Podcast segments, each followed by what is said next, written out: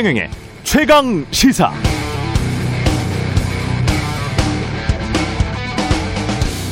네, 바이든 행정부의 경기 부양안이 미 국회를 최종 통과했는데요. 1조 9천억 달러, 2천조 원이 조금 넘는 액수입니다.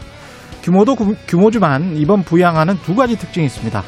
첫 번째는 기업에 대한 지원은 미미했다는 것이고 두 번째는 지원금의 54%가 직접 가계로 쏠렸다는 점입니다. 이게 어느 정도냐? 책임 있는 연방 예산위원회라는 미국 비영리 시민단체가 있는데요. 여기서 조사를 해보니까 부모 중 한 명이 이번 코로나 사태로 실직했습니다. 그리고 메사추세츠주에 거주하고 있고요. 가정은 4인 가정입니다. 기존 소득이 5,500만 원 정도였다면 기존 복지제도까지 포함해서 이번 부양안으로 6만 6천 달러, 그러니까 정부로부터 7천만 원 정도의 지원금을 받게 됐다고 합니다. 놀랍죠? 7천만 원. 달러 패권 미국만 이럴 수 있다는 지적도 일리가 있습니다. 미국에서도 공화당 일부 의원들은 이거 사회주의 정책이다. 비판 나오고 있기는 합니다만 여기서 우리가 눈여겨봐야 할 지점이 또 있습니다. 워싱턴 포스트나 뉴욕 타임스 같은 미 유력 신문사들의 경우 세금만 펑펑 쓰는 정부 앞으로 정부 부채 어떻게 갚을 거냐 뭐 이런 보도는 지금 당장 찾아보기 힘들고요. 되려 우리한테는 거의 안 나오는 이런 보도를 하고 있습니다. 이번 지원책으로 올해 미국 빈곤율은 3분의 1쯤 줄어들 것. 빈곤층 아이들의 숫자도 절반으로 줄어들 수 있다. 이런 혜택으로 빈민 서민들의 소득이 늘고 소비가 촉진되면 미국 경제에도 활력을 불어넣게 될 것이다. 참 많이 다르죠? 정부 지원책으로 당장 한 해라도 빈곤율이 떨어지고 빈곤 계층의 아이들이 마음 놓고 따뜻한 빵을 더 많이 먹을 수 있을 것이라는 이런 보도. 마음이 좀 따뜻해집니다. 더불어 이런 생각도 들었습니다. 우리는 왜 세금을 내는 것일까요? 국가는 왜 존재하는 겁니까? 언론이 한 사회를 앞으로 나아가게 하려면 과연 무엇을 어떻게 해야 할까요? 네, 안녕하십니까. 3월 12일 세상에 이익이 되는 방송 최경령의 최강 시사 출발합니다. 저는 KBS 최경령 기자입니다.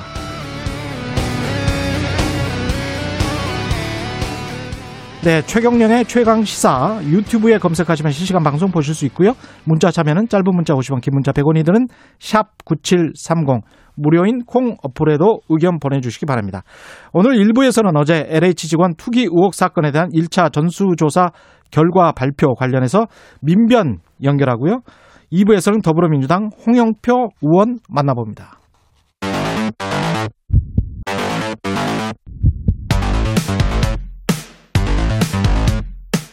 오늘 아침 가장 뜨거운 뉴스 뉴스 unboxing 자 오늘 아침 가장 뜨거운 뉴스 뉴스 unboxing 시작합니다. 민동기 기자 김민아 시사평론가 나와 있습니다. 안녕하십니까? 안녕하세요. 예. 우리가 백신만 제가 한동안 계속 하다가 LH만 또 이렇게 계속 한동안 계속 하고 있습니다. 예. 오늘도 LH부터 이야기할 수밖에 없는 게 어제 1차 전수 조사를 발표했습니다. 예. 그렇습니다. 정부의 합동조사단에서 음. 전수조사를 했는데 국토교통부하고 LH의 전 직원 1만 4천여 명을 대상으로 이제 토지 거래를 조사를 한 거거든요. 예. 근데 그 결과 이제 20명의 투기 의심 사례를 확인했다 이렇게 밝혔고요. 20명에 대해서는 이후에 이제 경찰을 중심으로 한 합동 특별수사본부에 수사 의뢰를 할 예정이다. 이렇게 밝혔습니다. 당초에 민병과 참여연대가 아, 좀 공개했던 투기 의심 현직 LH 직원이 13명 아니었습니까? 예. 그러면 어 이게 이 합조단이 새롭게 밝혀낸 직원은 무려 이제 7명에 달하는 것으로 네. 오, 무려 7명이네요. 네. 예. 이 셀프 조사의 쾌거이다 이렇게 제가 여기 뭐 비꼬고 있습니다만 예. 이게 조사가 한계가 있습니다. 그래서 음. 한국 부동산원의 거래 관리 시스템을 통해서 2013년 12월부터 현재까지 조사 대상지 8곳의 토지 거래를 추출을 해서 이 해당 지번 지번의 토지 대장하고 국토부 LH 직원 명단을 비교를 해서 이게 확인한 결과인데 음. 이 전제는 그러면은 LH 직원이나 국토부 이 직원이 토지 매입을 실명으로 한 경우에만 이거를 골라낼 수가 있는 거거든요. 그렇죠. 차명으로 했거나 예. 아니면 법인을 통해서 우회해서 이제 했거나 음. 이런 거는 전혀 이제 파악할 수가 없는 것이기 때문에 예. 결국 이거는 왜 했냐 음. 이런 이제 의문이 제기될 수밖에 없는 그런 상황이어서 예. 언론의 비판이 이제 많이 나오고 있고요. 애초에 이걸 폭로했던 참여연대 민변도 입장을 냈는데 음. 기본적인 사실관계를 정리하는 수준에서 벗어나지 못했다. 이 증거인멸 행위가 이루어지기 전에 수사당국의 신속한 수사가 진행돼야 된다. 이게 음. 한계가 명확한 그런 조사였다. 예. 이렇게 평가를 하고 있는 상황입니다. 제가 좀 그 박하게 평가를 하자면 이 정도 조사라면 저한테 그 데이터를 줬어도 제가 할 수 있어요. 제가 이런 거 많이 해봤기 때문에. 예. 이 대한민국은 최경환 기자만 있으면 예. 네, 모든 아니, 걸 해결 이 정도 가능합니다. 시간에 이 정도 조사라면 기자들도 할 수 있는 수준이에요. 이거는. 그, 이거는 진짜 수사를 해야 되고 차명 어제 저 김기식 소장도 그 이야기를 하던데 토지 거래를 하면 쭉 이렇게 등기가 나오지 않습니까? 나오죠. 그러면 네. 그 사람들 이름이 쭉 있어요. 그러면 앞에 보면 그 주민번호도 있거든요. 근데 이제 보통 그 공개된 주민 저 등기부 등본 같은 경우에는 뒤에 주민등록번호는 안 나오죠. 네. 근데 국토부 거는 뒤에 것도 다 나오거든요. 네. 그러면 그걸 가지고 그 차명까지 다 계산을 하고 그리고 그 안에 있는 사람들 그러니까 그동안에 뭐 한 2013년부터 만약에 조사를 했다면 한 몇 년치를 쭉 뽑아가지고 그 사람들만 쫙 돌려도 그리고 사실은 국세청과 좀 협조해가지고 한다면 그럼 그것도 조사를 충분히 할 수 있을 것 같은데 제가 보기에는 경찰이 나서 경찰이나 검사들이 나서지 않는다고 하더라도 계속 그 나오는 얘기가 그 정도는 할 수 있을 것 네, 같은데 왜, 그러, 왜 그런지 모르겠어요. 개인을 조사하는 게 아니라 음. 그 투기 의혹이 있는 지역의 토지 소유주 있지 않습니까? 예. 이걸 전수조사해야 한다고 많은 전문가들이 그렇게 얘기를 하고 있는데 결국 이제 주민 등록 그 상의 그 사생활 정보 그런 개인정보 보호법 이런 것 때문에 그런 것 때문에 지금 상치되기 때문에 그럴 네. 그런 것 같긴 해요. 네. 그런 것 같긴 한데 그러면 뭔가 다른 방법을 찾아가지고 정부가 해야 될 것 같은데 그렇죠.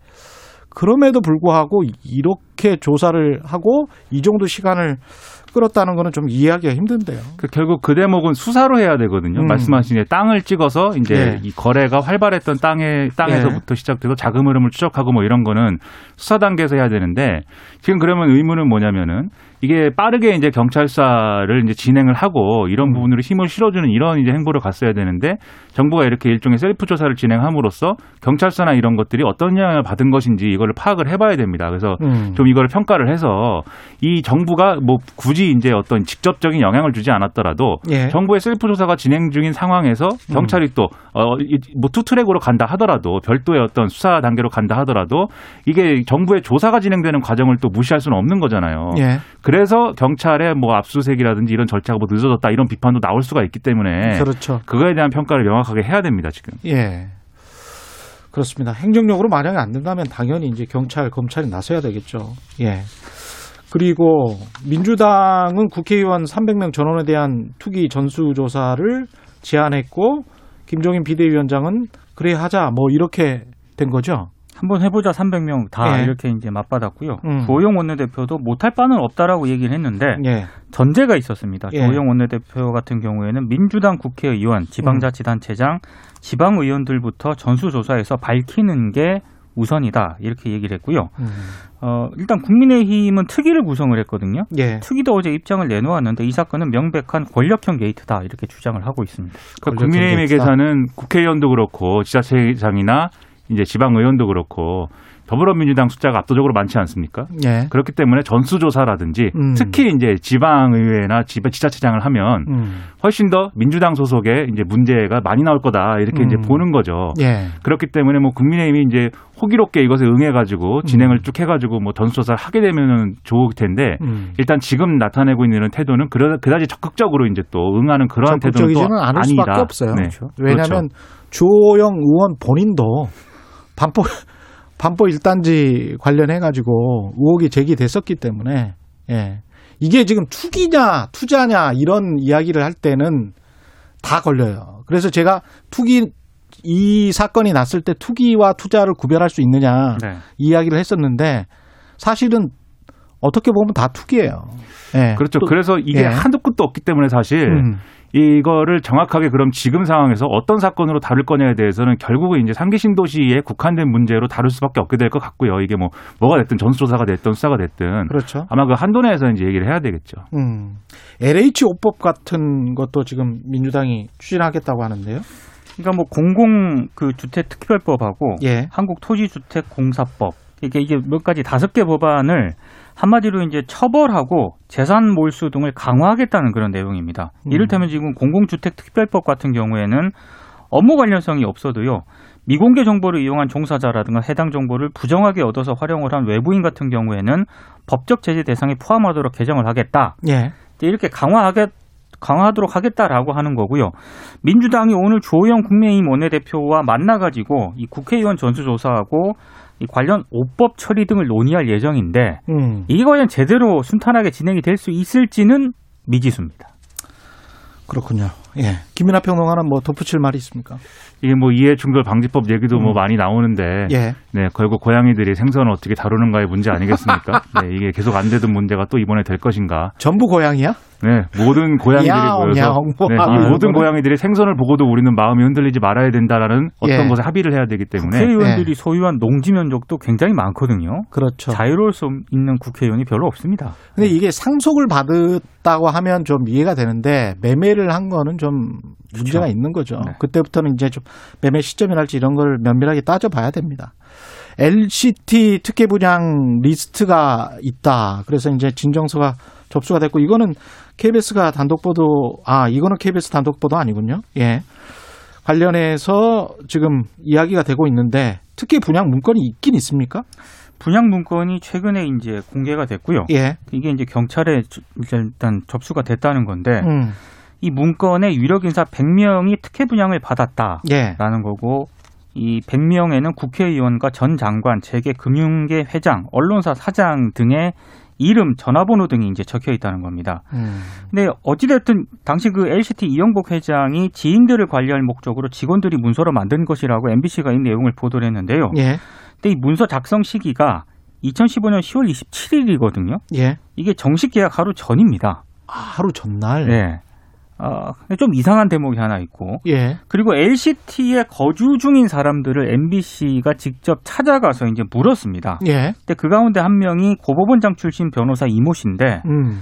이영복 회장으로부터 분양 제안을 받은 사실을 인정을 했는데 특혜 의혹은 부인을 했거든요. 음. 그러니까 어찌됐든 제가 이 LCT 사건을 또 기억하는 것 중에 하나가 예. 이 제가 미디어오늘 국장하고 있을 텐데 예.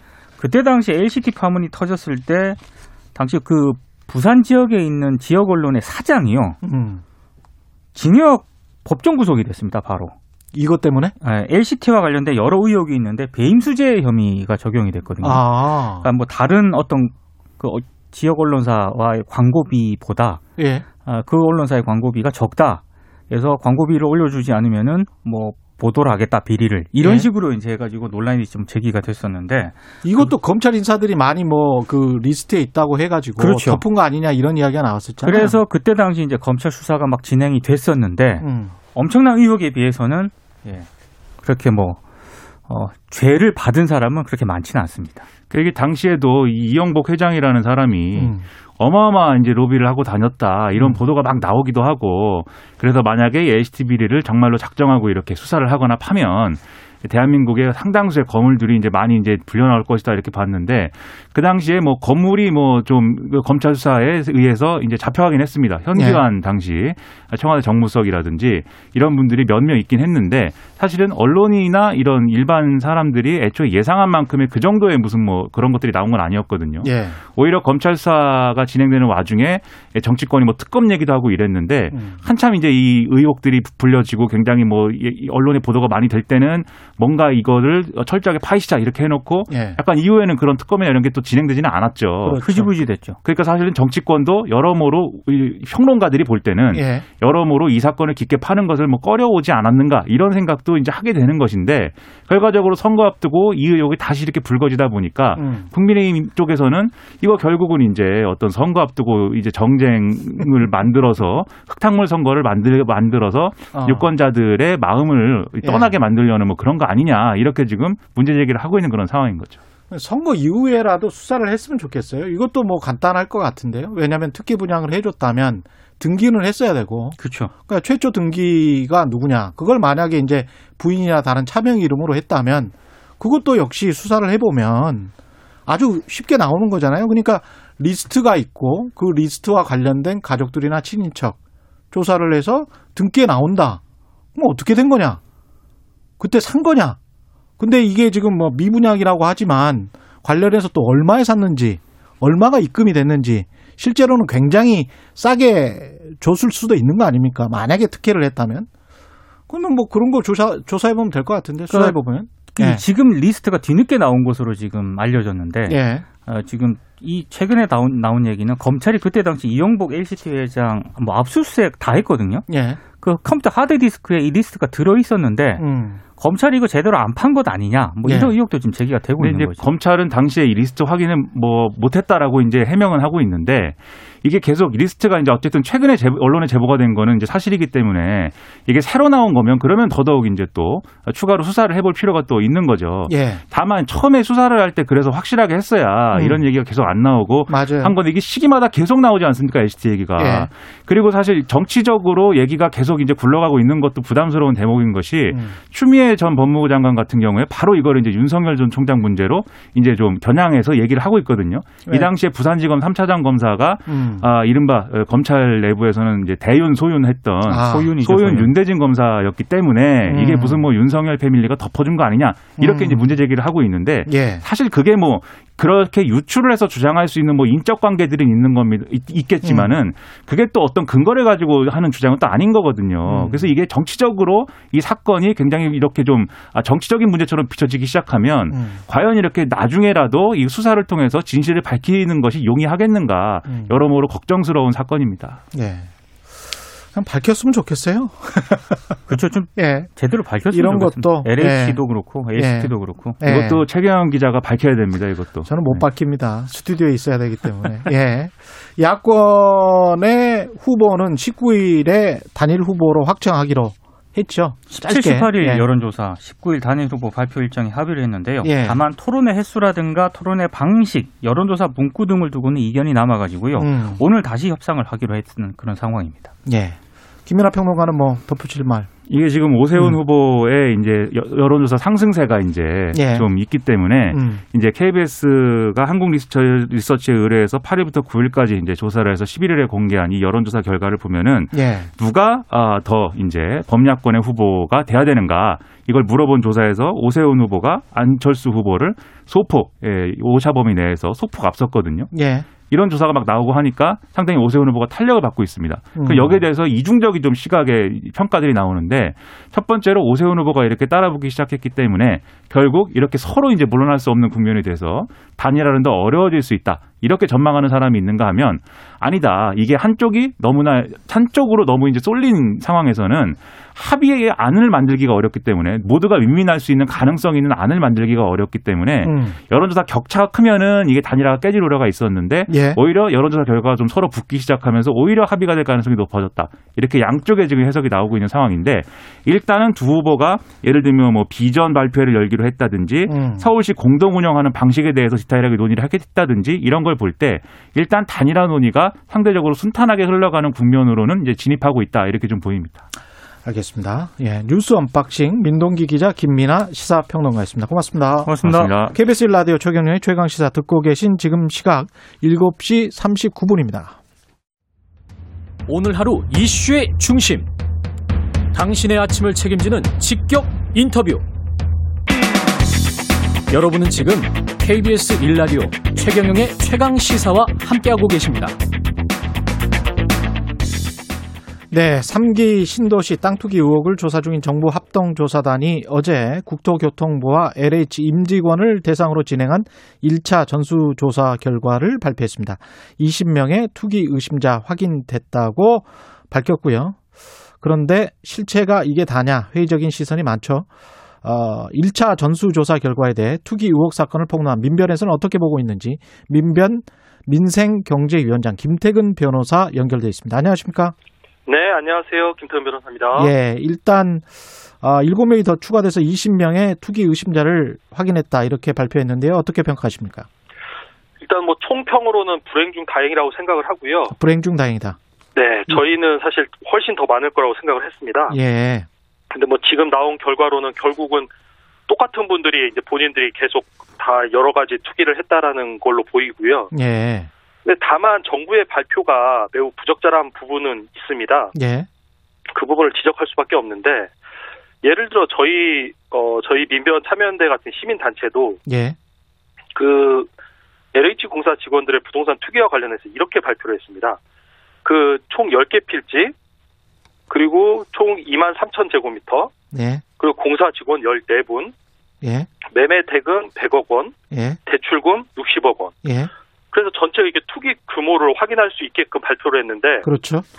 정부 발표는 달랑 20분이면 예. 이 투기 규모를 확인할 방법이 없습니다. 그러네요. 그, 그리고 또 하나 문제가 뭐냐면 음.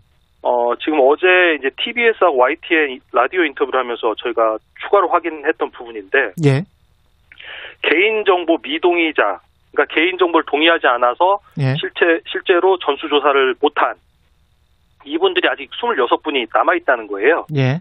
근데 이제 어제 저녁까지 제가 전달받은 어, 내용으로는 결국 26분도 결국은 다 동의를 했고, 음. 어, 다만 늦게 동의를 하다 보니까 지금 조사가 좀 늦어지고 있다. 26분에 대해서는 추가로 발표하겠다. 거기까지 나왔는데, 예. 미 동의자에 대해서, 미 동의자 수에 대해서도 어제 기자님의 질문이 나왔는데 단순 소수다. 라고 이제 얼렁뚱땅 넘어가는. 음. 근데 그런, 그런 발표 방식은 좀 문제가 있다고 생각하고 있습니다. 아, 이게 지금 정부는 조사를 할 때 어떻게 조사를 한 거죠? 음, 그러니까 이게 개인정보 동의를 받으면 예. 그 개인이 가지고 있는 부동산 내역을 쭉 뽑을 수가 있어요. 그 예. 정부의 부동산 거래정보 관리 시스템에서. 음. 음, 그렇게 한 거기 때문에 지금 모두 개인정보 동의를 받은 이상 전수조사 결과는 매우 어, 정확하고 신뢰도가 높다라고 판단이 되고요. 차명은 안 되잖아요. 어, 차명은 안 되죠. 차명은 음, 일단은 개인 간 자금 거래 관계를 좀 확인해 볼 필요가 있고 뭐 친척이다, 부인이다 네. 이런 경우는 확인이 됩니까? 안 되죠. 안 되죠. 그 부분은 또 그 친인척 가족들의 또 개인 정보 동의서를 각각 받아야 돼요. 그래야 되죠. 이와 관련해서 이게 법 때문에 그런 게- 겁니까? 네? 법 때문에 그런 겁니까? 개인정보 보호법 그렇죠. 때문에. 그렇죠. 예. 개인정보 보호법 때문에 개인 개개인의 모두 정보 동의를 받아야 합니다. 아. 근데 이와 관련해서 예. 저희가 한 가지 중요한 말씀을 드리, 드리고 싶은 게 뭐냐면 예. 차명 투기가 문제가 된다면 예. 이걸 차명 투기에 대한 뒷북 조사나 뒷북 수사를 하지 말고 예. 아예 차명 투기를 못하게끔 막을 수가 있습니다. 어떻게요? 현행 부동산 실명법상 원칙적으로 부동산은 실명 등기를 하게 돼 있어요. 그렇죠? 본인의 실명 등기를 하게 돼 있는데 예. 현행 부동산 실명법에 대해서 대법원에서 어떻게 판단하고 있냐면 음. 본인 실명 등기를 하지 않고 차명으로 등기를 했다 하더라도 나중에 이 토지에 대해서 반환 청구를 할 수 있게 돼 있습니다. 어. 예. 근데 이걸 아예 법적으로 부동산 실명법상 차명 등기를 할 경우에 차명 거래자에 대해서는 반환 청구를 못 하게끔 아예 법을 바꾸면 돼요. 예. 음. 그러니까 그렇게 법을 바꾸면 되는데 왜 그 법을 바꾸지 않고 차명 투기에 대해서 이렇게 뒷북 조사, 뒷북 수사를 하는지 저희는 그게 의문입니다. 예. 그거는 법을 바꾸면 되고. 근데 이번 조사 같은 경우는 그 어떤 아까 말씀하신 개인정보 보호법에 한계가 있다고 하더라도 할 수 있는 방법들이 다른 게 있었을 것 같은데 왜 못했냐 하는 그런 아쉬움을 말씀을 해주셨고요. 그죠? 네, 그, 그 부분은 예. 지금 1차는 이제 국민들께서 좀 이, 이해를 하실 필요가 예. 진상 규명을 위해서는 1차의 이런 실태 조사, 이건 지금 행정적인 조사입니다. 예. 그리고 이제 차명 거래 이 부분은 사실상 이제 강제 수사 영역으로 넘어가요. 예. 물론 이제 그 가족들이 개인정보 동의를 해주면 실태 조사, 행정 조사로 가능하지만 제가 봤을 때는 이제 가족들까지 개인정보 동의를 받으려고 하면 가족들은 이제 당연히 반발할 거거든요. 예. 그에 대해서는 이제 강제 수사의 단계로 넘어가고 음. 그리고 이런 전반적인 좀 업무 체계가 제대로 됐는지와 관련해서는 감사원 감사 단계로 넘어가는 세 단계 그런 가- 그 조사, 수사, 감사 시스템이 있습니다. 예. 소소님이라는 분이 이런 문자를 주셨는데요. 법무 사무실에 근무하는 사람입니다. 등기부 등본 발급하면 차명인 경우 대부분 근저당 설정을 하는 경우가 많습니다. 주민번호로 근저당권자가 LH나 국토부 직원인지 확인 가능하고요. 은행 대출인 경우 채무자가 실제 소유주일 확률이 높고요. 그것도 조사해야 합니다. 그러니까 네. 말씀하신 거는 근저당권을 설정해서 자신의 소유권을 어, 확보하는 그런 차원의 이제 투기 방법을 말씀을 하신 거예요. 이 그렇죠. 법무사 직원은. 네, 네. 예. 근데 이런 것도 같이 조사를 정부가 했는지 모르겠습니다. 거기까지 조사할 시간은 없었어요. 저희도 예. 사실 요번에 1차 발표 때 기대한 거는 정확하게 LH 공사 직원들이 실명 투기를 얼마나 했는지 그거를 예. 확인하고자 했던 거고요. 예. 현재 지금 최대 46명, 현재까지 확인된 거는 20명. 음. 26명은 아직 개인정보 동의서를 늦게 제출해서 아직까지는 확인을 못했다. 현재까지 밝혀진 내용은 거기까지입니다. 그 신도시 쪽에 토지뿐만이 아니고 어떻게 생각하세요? 뭐 재건축 예정 지역들도 있을 것 같고 여러 가지 곳이 있을 것 같은데 국토부 왜냐하면 재건축도 인허가를 해야 되지 않습니까? 네네. 그렇죠. 그러면 국토부가 관련이 돼 있을 수밖에 없는데 네. 그런 도심 지역도 좀 조사나 수사가 필요하지 않을까요? 근데 이제 재건축 재개발 지역은 예. 사실상 이제 민간 투기가 훨씬 활성화된 지역이고요. 예. 공공 공직자가 재건축 재개발 지역에 들어가기는 쉽지가 않습니다. 워낙에 거기는 금액 단위가 큽니다. 예. 그러니까 국민들께서 이해하실 게 지금 마치 공직자 투기가 발생을 했으니까 공직자 음. 투기가 매우 큰 문제처럼 보이는데 사실 민간 투기 영역은 더 큽니다.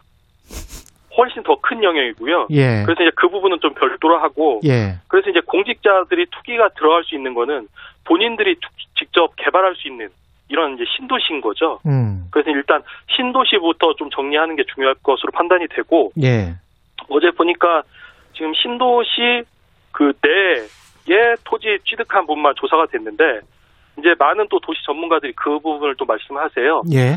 진짜 고수는 그 신도시 지정된 내부가 아니라 그 인접 지역을 산다. 예, 그렇죠. 그래서 예. 그 지적도 어 일면 타당성이 있어서 인접 임접지에 대해서도 예. 좀 실태 조사가 필요하지 않나라고 판단하고 있습니다.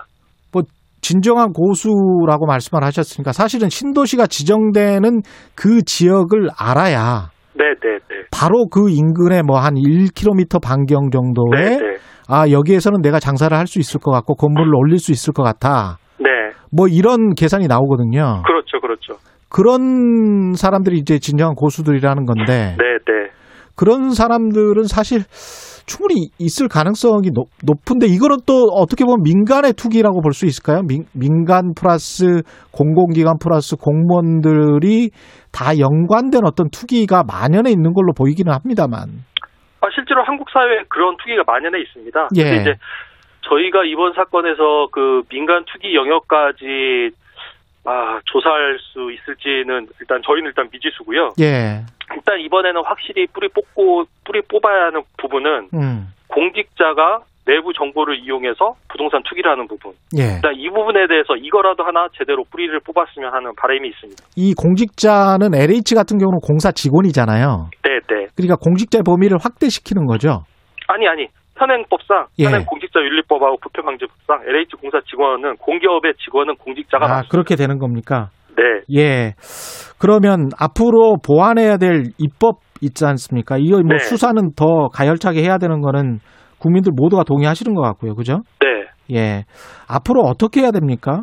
여당에서는 뭐 공공주택 특별법, LH 5법 뭐 이런 이야기 나오는데요. 이제 여러 가지 말씀을 드릴 수 있는 게 예. 국민들께서 가장 궁금해하신 게 그거예요. 예. 이분들을 어, 예를 들어 업무상 관련성이 없는 직원들에 대한 형사처벌이 문제가 되는데 그렇죠. 이분들을 소급 처벌할 수 있느냐? 소급 처벌. 네. 예. 그건 일단 헌법상 소급 처벌이 불가능합니다. 아 헌법상 불가능해요? 네, 헌법상 소급 형벌 금지 원칙이 있기 때문에 그건 예. 불가능하고요. 그러면 이제 두 번째 관심이 음. 그러면은 단순 징계 사유에 해당할 때 이 사람들의 투기익을 어떻게 환수할 거냐? 음. 근데 투기 환수는 어, 행정적으로 가능할 것 같아요. 아, 이건 그 가능하고? 예. 네. 그래서 이 부분은 국회에서 이제 특별법을 제정을 해야 하는데, 음. 결국 이제 국회의 역할이 중요하다라는 말씀을 드리고요. 예. 음, 그리고, 어, 또 하나 방식이 행정 처분으로, 어, 현행 농지법 위반을 했을 때, 실제로 LH 공사 직원들이 허위 영농을 이유로, 실제로 농사를 짓지 않으면서 농지를 취득하고 있거든요. 그렇죠. 예. 그거에 대해서는 지방자치단체장 현행 현재는 지금 시흥시장님하고 음. 광명시장님이 예. 그 투기 토지에 대해서 처분 명령이 가능합니다. 아 처분해라 팔아라. 네. 다만 아. 근데 또 이 법의 또 한계가 뭐냐면 처분하지 않아도 돼요. 명령을 받은 사람이. 그러면 아. 공사 직원이 처분 명령을 불이행하면 아. 지방자치단체장이 토지 매매 대금의 20%를 이행 강제금으로 매년 1회 부과를 할 수 있습니다. 아. 그러면 5년 지나면 그 매매 대금 원금은 회수할 수 있죠. 예. 다만 이랬을 때 문제는 뭐냐면 음. 투기익은 회수하지 못하는 또 그 한계가 있습니다. 예. 네. 그러면 좀더 투기... 시간이 되시면 제가 입법에 대해서 좀 말씀드릴 수 있을까요? 예, 말씀하십시오. 아, 그리고 이제 저희가 그럼 앞으로 이 공직자의 투기 시스템을 어떻게 바꿀 것이냐와 예. 관련해서 이제 민변하고 참여연대가 가장 어, 핵심적으로 주장하는 어, 요지는 뭐냐면 지금 현행 공직자의 이해충돌 방지 의무 위반에 대해서 공직자 윤리법상 징계로만 돼 있지 형사처벌 규정이 없습니다. 예. 그래서 이에 대해서 공직자의 이해충돌 방지법을 제정을 해서 만약에 이해충돌이 문제가 될 것 같으면 사전 신고를 하고 예. 그 이에 대해서 의무 위반이 있으면 강력한 징계 및 형사처벌을 도입하고 음. 그리고 형사처벌 정도와 관련해서는 현행 자본시장법상 주식 증시 상장 기업의 내부자 임직원이 내부의 미공개 중요 정보를 이용을 하면 징역 1년 이상 그리고 위반 행위로 얻은 투기이익의 3배 이상 또는 5배 이하의 벌금으로 투기이익을 회수를 해요. 예. 근데 현행 공직자의 부동산 투기에 대해서는 이런 법이 없는 거죠. 음. 그래서 공직자의 부동산 투기 행위에 대해서도 자본시장법상 내부자 거래 행위에 준해서 엄벌하는 보안 입법이 필요하고요. 예. 어 그리고 지금 계속 문제가 되는 게 농민분들이 엊그젠가 LH 공사 앞에서 시위를 했는데 허위 영농을 이유로 계속 이제 농지 투기가 계속 만연해 있는 거예요. 그렇죠. 그래서 농지법 어, 이런 농지법 위반 사항에 대해서 음. 농지 취득을 좀 더 엄격히 할 필요가 있지 않나라고 예. 판단하고 있고요. 예. 마지막으로 차명 거래를 막기 위해서 차명 투기를 막기 위해서 부동산 실명법상 차명 토지에 대한 반환 청구를 못하도록 하는 입법이 필요하다라는 말씀을 드리고 싶습니다. 그런 법률들이 다 통과가 되면 네. 투기 특히 농지에 대한 투기는 좀 방지가 될까요? 어 방지될 수 있어요. 이이 세 가지 저희가 말씀드린 네 가지 음. 특히 부동산 실명법 차명거래 같은 경우는 우리나라 차명 투기, 민간 투기와 관련해서도 매우 매우 중대한 법률인데 이런 음. 네 가지 법률이 통과가 되면 대한민국의 부동산 투기를 상당 부분 막을 수 있습니다. 그 재건축 재개발 투기는 못 막을 거 아니에요, 근데. 재건축 재개발 투기 그거는 또 또 다른 영역입니다. 또 다른 영역이다. 또 큰 큰 민간 투기 영역이라 거, 그에 대해서는 또 다른 대책이 필요합니다. 그렇군요. 토지거래 신고제는 어떻게 생각하십니까? 음, 토지거래 신고제가 지금 그 공직자 이해충돌 방지법, 음. 음 그리고 공공주택 특별법 개정안에 어, 공직자의 부동산 취득 시에 토지 거래 신고를 하도록 아. 어, 지금 이제 그 개정안이 마련되어 있는 것으로 알고 있습니다. 예, 그렇군요. 다 입법이 됐으면 좋겠습니다. 오늘 말씀 감사하고요. 민변 민생경제위원장 김태근 변호사와 이야기 나눠봤습니다. 고맙습니다. 네, 감사합니다.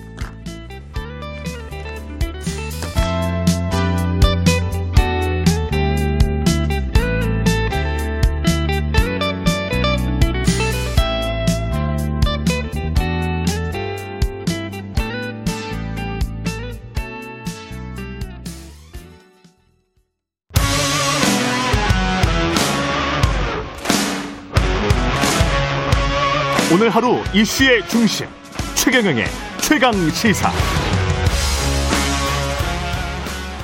네, 지난 9일 더불어민주당 이낙연 대표가 대권 도전을 위해서 당 대표직에서 내려오면서 민주당 차기 당권 레이스도 본격화되고 있습니다. 오늘 2부에서는 가장 먼저 당권 도전 의지 공식화한 분이죠.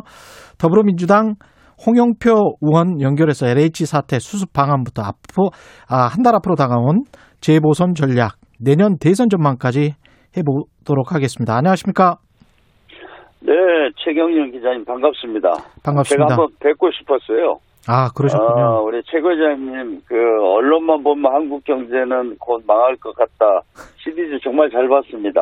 아, 그리고 한국 언론 네, 오도독 말씀하시는군요. 네. 네, 네. 예. 그리고 감사합니다. 시사 오프닝 멘트 좋다고. 예. 제가 우리 보좌관이 항상 그걸 또 해서 저한테 주고 그래서 아 그렇군요. 어, 정말 특히 검찰 언론 멘트는 정말 제가 많이 공감했습니다. 예. 고맙습니다. 네. 그렇다고 제가 질문을 약하게 하지는 않, 는데요 네네네. 네. 네, 그러시죠. 예. 지금 네. 일단 저 당대표 선거가 5월 9일로 확정이 됐는데 일단 네. 각오는 어떤 각오로 준비하고 계십니까?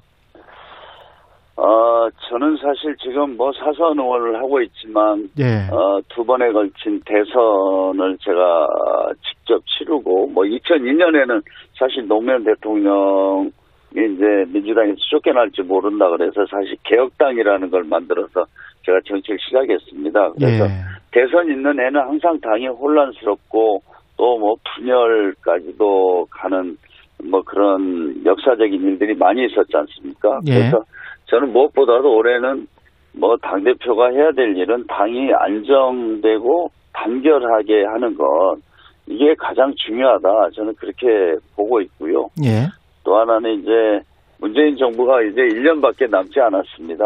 그래서 어 문재인 정부가 코로나 위기도 어, 더 빨리 에, 극복을 하고 어, 경제 회복의 성과를 낼 수 있기 위해서는 어, 당이 좀 중심을 잡고 마지막까지 잘 뒷받침해야 된다.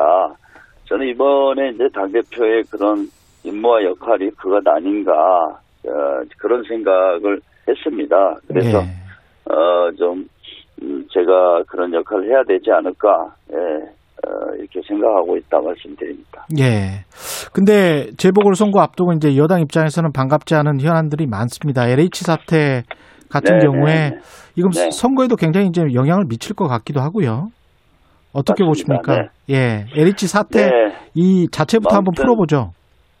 네, LH 사태는 정말 국민들뿐만 아니라 저도 너무나 아, 정말 화가 납니다. 정말 이게 어떻게 이런 일이 있을 수 있는지. 예.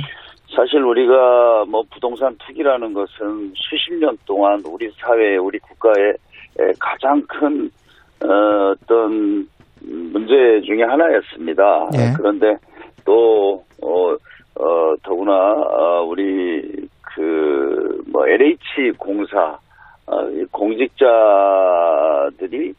이게 투기꾼으로 전락했다 이것에 대해서 정말 너무나 어, 정말 한심하고 저도 분노하지 않을 수 없습니다. 예. 그래서 네, 뭐 이런 상황에서 또 어, 저희가 또 선거를 해야 되니까 참 굉장히 어려운 사칠 재보궐 선거가 될 것 같습니다. 근데 어제 정부 1차 조사 네. 결과 발표는 네. 지금 언론 반응도 그렇습니다만은 제가 보기에도 셀프 조사 아, 아니냐는 비판 할 수밖에 없고요. 그 다음에 너무 약하게 뭐라고 해야 되나요? 그 결과 자체가 이것밖에 없을까? 이런 생각은 분명히 들어요. 어, 뭐 좀 지켜보시죠. 예. 어, 사실 지금 정부에서는 아마 어, 모든 것을 다 동원해서라도 어, 철저히 좀 진상 규명하고 책임을 묻겠다. 뭐 이렇게 해서 사실 범정부적인 차원에서 어, 지금 이제 조사를 시작한 것이고 예. 어, 이제 왜 빨리 조사를 안 하느냐, 결과가 안 나오냐 이러니까 아마 일차적으로 발표를 한 것 같은데요. 음. 아마 이 정부의 그 단호한 의지를 뭐 의심하실 필요는 없을 것 같습니다. 아, 또 그리고 투기꾼들이라는 게 그렇게 에, 또 교묘한 방식으로 많이 하기 때문에 예. 에, 정말 제대로 된 조사를 통해서 어, 뭐 숨김없이 에, 좀 밝혀낼 수 있, 있을 것으로 저는 이렇게 보고 있습니다. 방금 그 민변의 김태근 위원장이랑 변호사랑 이야기를 네. 했었는데요. 네. 이게 처벌을 하려고 해도 내부 정보를 이용한 게 밝혀지지 않는다면 헌법상 처벌하기가 법상 처벌하기가 곤란하고 소급 입법도 곤란하고 이익 환수도 될지 모르겠다 이런 이야기를 했거든요. 사실 제도적인 그런 한계가 분명히 있습니다. 예. 저는 사실 여야가 합의만 하면 헌법을 개정해서라도 음. 부동산 투기에 대해서는 어, 어떠한 그 부당한 이익을 허용하지 않겠다. 참 이렇게 하고 싶습니다. 그러나 지금 말씀하신 대로 현행 제도가 예. 어, 그렇게 어, 허점이 있고 또 소급법에 대해서는 그런 어, 또뭐 위원이나 뭐 이런 문제들이 있어서 참 안타까운데요. 예. 어, 저는 이게, 그래서 사실 정치권이 이번에, 에, 같이 이 부동산 투기 문제만은 한번 대한민국에서 없애보겠다. 이런 의지를 가지고 여야가 한번 머리를 맞대고 어, 대안을 좀 저는 마련해보고 싶습니다. 네. 국회에서 할 수 있는 건 이제 법인데. 네. 그 민주당에서 이야기하고 있는 지금 저 LH 오법을 비롯해서 어떤 법안들을 네. 지금 생각을 하고 계세요? 어, 저희들이 지금 그 검토하고 있는 것은 어, 우선은 아까 이제 말씀하신 대로 이해관계 충돌법 예, 있지 않습니까? 예, 이해상충 방지법. 방지법. 예. 네. 이것도 사실은 이제 직접적인 어떤 그 개발 정보를 취득하지 한 사람만 지금 처벌하게 돼 있습니다. 현재는. 예. 그런데 에, 그 어떤 부당한 방법으로 부정한 방법으로 어 간접적으로 취득한 부동산 정보를 활용해서 이익을 본 어, 그것도 처벌할 수 있게 만들자는 것이 이제 이해충돌 방지법입니다. 예. 어, 그래서 저는 이제 이 문제는 뭐 저희가 어, 공직자 투기 및 부패 방지를 5대 법안 이렇게 지금 이야기하고 있는데요. 뭐 이해충돌 방지법, 공직자 윤리법, 공공주택 특별법, 예. 한국토지주택공사법, 부동산거래법 뭐 이런 입법 과제들을 저희가 어, 지금 추진하려고 하고 있습니다. 어, 저희도 어, 이런 법안들은 또 뭐 야당과도 협의를 해야 되겠지만 예. 뭐 이번에는 어, 야당이 동의를 해주지 않더라도 어, 이것은 저희 당에서 단호하게 좀 필요한 입법들을 해야 된다 이렇게 판단하고 있습니다. 그렇죠. 지금 다수를 점하고 있으니까 법안은 통과시킬 수 있는 거 아니에요? 민주당이 정하면. 그렇죠. 예. 근데 이제 뭐 아시겠지만 이 충돌 방지법도 이야기가 나온 지가 오래됐지 않습니까? 그렇습니다. 그런데 예. 사실은 이런 것들을 야당에서 동의를 안 해줬습니다. 음. 그래서 이번에는 이제 아마 이런 국민적인 공감대가 많이 마련이 됐기 때문에 예. 또 우리 당에서 할 수 있기 때문에 어, 필요한 입법들은 이번에 반드시 해내겠다. 이걸 꼭 약속을 드립니다. 변창흠 장관 같은 경우는 책임론이 계속 나오고 있는데 어떻게 생각하세요? 어, 저도 뭐 변창흠 장관이 어찌됐든 어제 이제 그 LH 땅 투기에 관련된 직원이 20명이었죠. 그런데 예. 11명은 이제 변창흠 장관 때 기관장이었고 뭐 그렇습니다. 그 이전 네, 뭐 이전 정부나 이전 장관 때 있었던 일인데 그럼에도 불구하고 어떤 기관장으로서 책임이 있고 또 최근에 또 뭐 부적절한 발언, 음. 어, 뭐 본인의 어떤 어, 의도와 관계없이 하여튼 그렇게 받아들여지는 이런 것도 책임이 있다고 봅니다. 그래서 예. 저는 뭐 장관의 책임은 어, 저는 반드시 에, 져야 되지만 그 시점과 어떻게 하느냐 하는 문제는 다르다고 봅니다.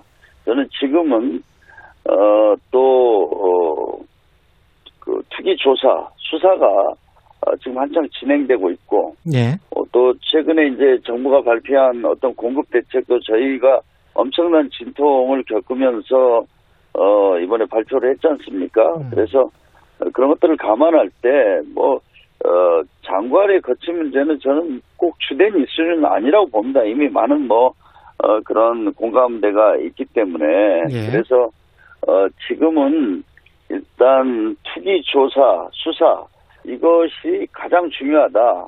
이거 이제 과거에도 보면은 장관의 거치가 주된 것 주된 이슈가 되면서 또 나중에 뭐 문제는 흐지부지 되는데 저는 이번에는 좀 반대로 하는 게 어떤가 그런 생각도 가지고 있습니다.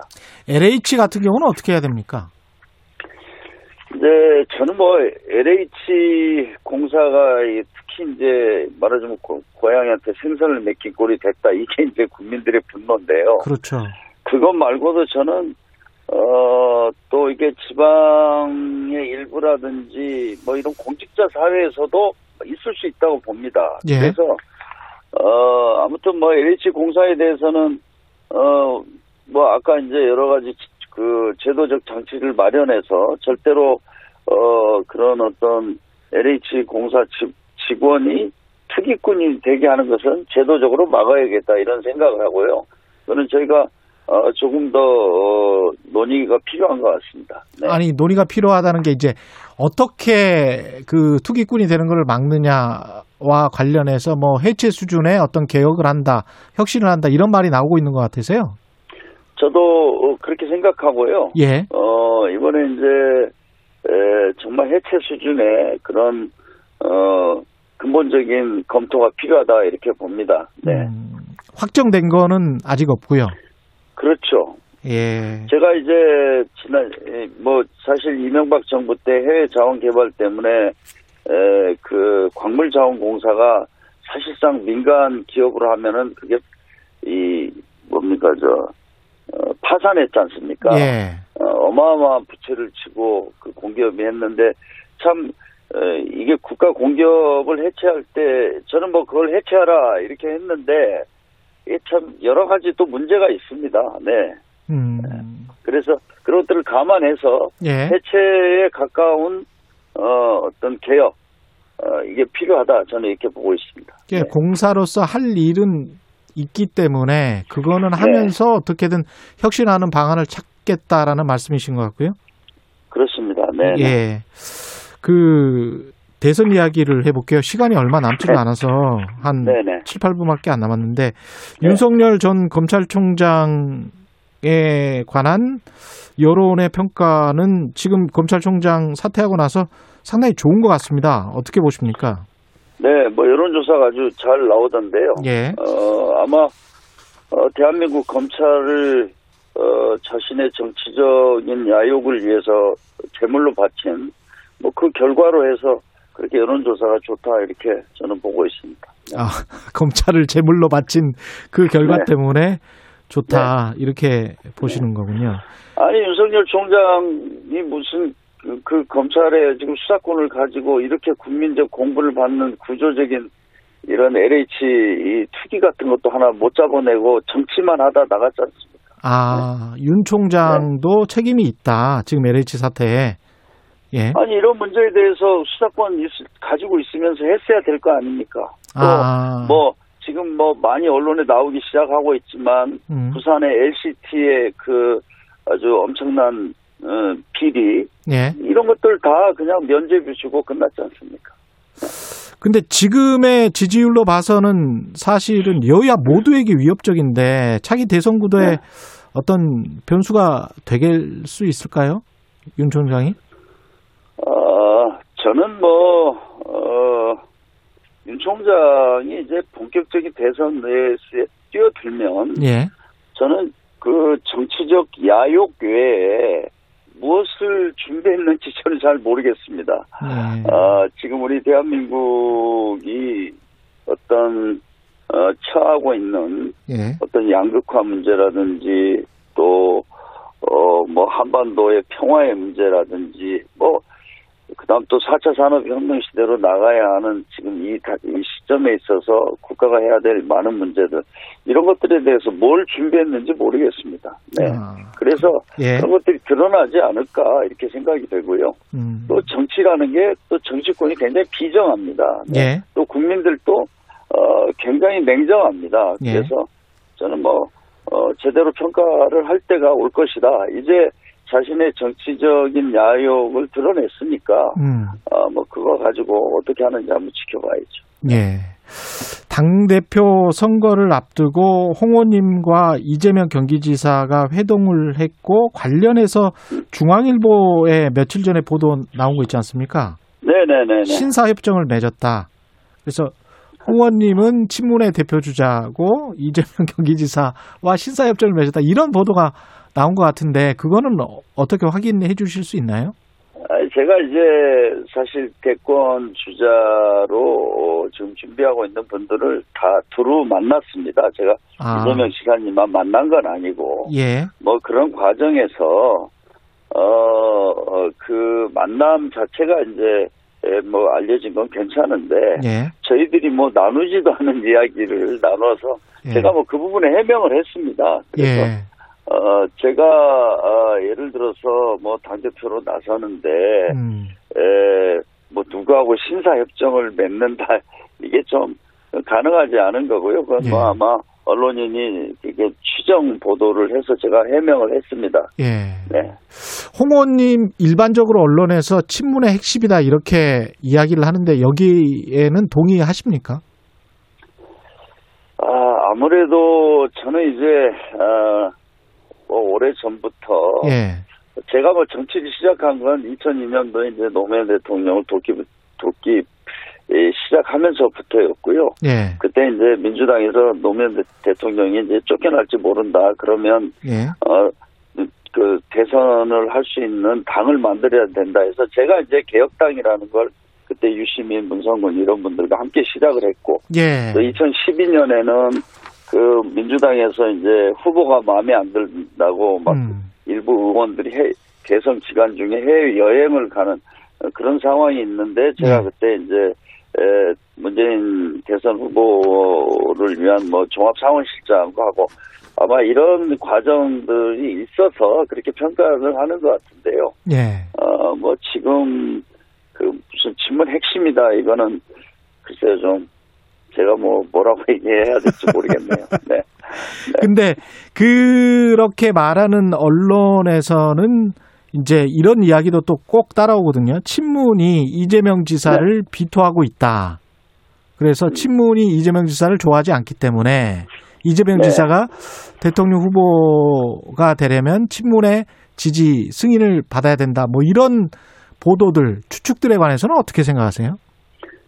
이제 언론에서 그렇게 말씀하시는 거고요. 예. 저는 사실이 아니라고 어, 자신 있게 말씀드릴 수 있습니다. 사실이 아니다. 않고, 예. 네네. 에, 그리고 뭐 저는 누가 당 대표가 되든 당을 안정되고 또 어, 단결시키는 것 이것이 과제고. 예. 저는 이제 과거에 그런 경험이 많이 있기 때문에 예. 아무튼 우리 그 경선을 참 공정하게 잘 치러서 음. 어 우리 그 당이 이제 후보를 뽑으면 예. 저는 당 대표의 마음에 들든 안 들든 당원과 국민이 선택한 어, 후보를 후보와 함께 대선 승리를 하는 것이 당의 책임이다. 저는 그렇게 생각하고 있습니다. 예, 서울시장 선거가 얼마 안 남았어요. 일단 네. 야권 단일 후보 누구든 박영선 후보를 앞선다는 조사가 있었는데 지금 판세는 어떻게 보세요? 아, 뭐 조심스럽게 그 뭐 저는 야권에서는 안철수 후보가 되지 않을까 이렇게 싶습니다. 아 네. 그래요? 예.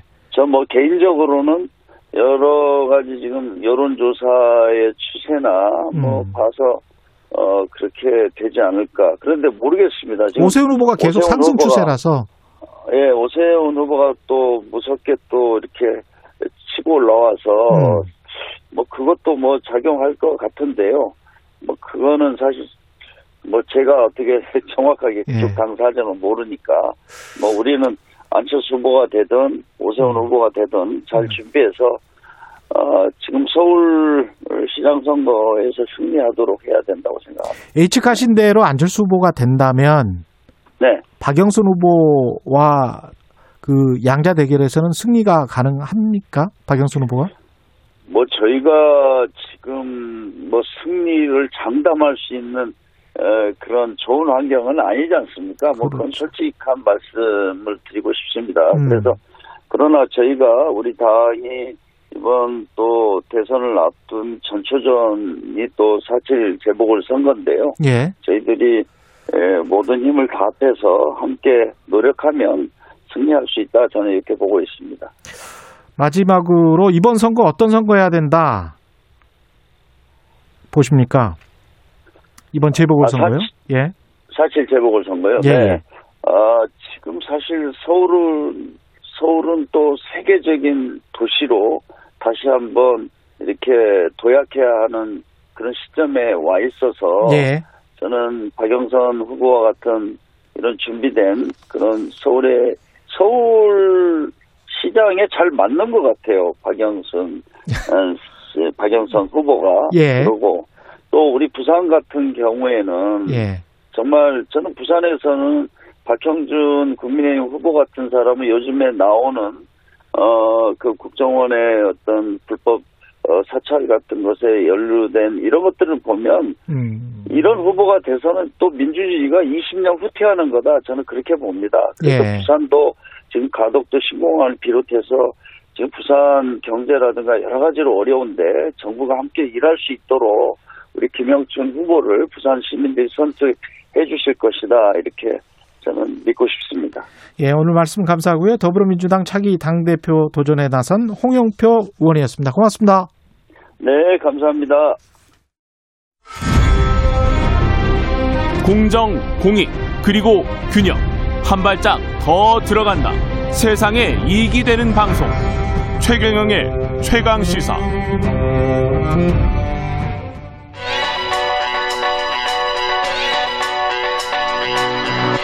최강 시사 김한의 눈. 네, 뉴스의 이명과 행간까지 꿰뚫어보는 김한의 눈. 한겨레 신문 김한 기자 나왔습니다. 안녕하십니까? 네, 안녕하세요. 예, 오늘은 윤석열 네. 전 총장 보수 언론 중심으로 띄우기 기사가 쏟아지고 있다. 네. 예. 뭐 그런 일반적인 표현을 안 쓰려고 했는데 진짜 제가 기사들을 검색해 보니까 예. 사람들이 왜 검언 동맹, 검언 동맹 이런 표현을 쓰는지 검언 동맹. 네, 예. 검찰과 언론의 동맹 상태라는 거죠.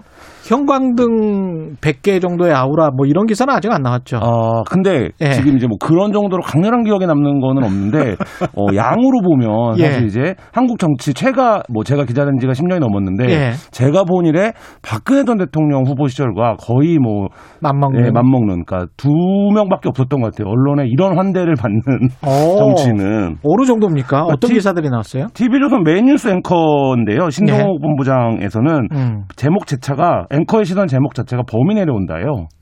범이 내려온다? 네, 범으로 표현을 한 거죠. 아, 그 노래 있었잖아요. 네, 노래 있었는데 예. 뭐 그거를 따라한 것 같은데 예. 정의와 공정에 대한 국민의 목마름을 풀어주면 좋겠다. 뭐 이런 그러니까 음. 특정 정치인에게 이런 이제 앵커의 시선을 쓴다는 것 자체가 예. 굉장히 좀 음, 이례적인 일이죠. 예. 그리고 조선일보 현지 법조 데스크 같은 경우에는 이것도 음. 굉장히 화제가 됐는데 그 당시에 윤 총장이 사태의 변을 밝히면서 예. 외워서 발표를 했기 때문에 예. 암기력이 좋, 좋다. 근데 그게 사실 1.8매짜리 문장이거든요. 예. 근데 이제 그런 정도, 그러니까 무대 울렁증이 없다. 뭐 이런 음. 평가를 하면서 예. 정치인 윤석열의 어떤 안착을 도움이 역할을 하고 있는 이런 상황입니다. 이미지를 만들어 주려고 하는 거네요. 법이 내려온다. 뭐 그렇죠. 이런 것들은. 예. 박근혜 전 대통령 같은 경우도 그 뭐 조선일보나 이런 곳에서 침묵과 뭐 결단의 정치인. 뭐 이런 것들 이야기를 그렇죠. 많이 했었죠. 그러니까 예. 어, 뭐 현상적으로 등장한 정치인이 최근 10년 사이에 한 3명 정도 있었는데요. 음. 한 명은 이제 안철수 예. 그 지금 현재 서울시장 후보죠. 그렇죠. 처음 등장할 네. 때 그다음에 반기문 유엔 사무총장이 등장할 때 그리고 음. 지금 윤석열 전 검찰총장인데 음. 앞선 두 명은 대부분 아, 정치를 잘할 수 있을지 의문부가 좀 있다. 예. 이게 언론의 이제 초반 평가였었는데 아니 모든 그 후보들에 관해서 그래도 그 정도의 뉘앙스를 남겨줘야 되는 그렇죠. 거 아니에요? 예, 당연히 그렇죠. 근데 약간의 비판적인 네, 뉘앙스는 윤 총장에 대한 기사는 네. 뭐 읽어보면 뭐 1.8매를 외우면 암기력이 좋고 아 부끄럽다. 뭐 이런 수준의 보도가 지금 나오고 있습니다. 왕이 될 상이요. 뭐 이런 이런 네. 보도도 네. 있습니까? 네, 내가 왕이 될 상이요. 뭐 이런 보도. 이게 이제 때마다 반복되는 보도인데요. 아무런 네. 근거도 없이 네. 그냥 관상을 보고 네. 기사를 만들어내는 건데 네. 윤 총장이 무려 이제 98%의 확률로 왕의 상에 가깝다라는 겁니다. 근데 이 기사에서 이재명 음. 지사는 53%의 확률로 상인의 상이라는 건데 상인의 상이다. 네. 이게 아. 똑같은 AI를 썼었을 때 네. 지난 몇 개월 전에는 윤석열 총장이 음. 30%대였나요? 제가 기억하는데 네. 물론 양반의 상으로 그냥 나왔어요. 아 양반의 상인데 그 몇 개월 사이에 윤석열 총장의 얼굴은 변하지 않았을 텐데 예. 윤석열 총장의 처지만 바뀌었는데 갑자기 양반에서 왕이 됐습니다. 아니 근데 저는 이게 이거는 정말 나쁜 보도라고 보는 게 산업공상 의식을 네. 부채질하고요. 네. 그렇죠. 이게 요, 즘 산업공상 의식이 어디 있습니까? 그리고 기업인이 최고예요. 네. 제가 볼 때는. 음.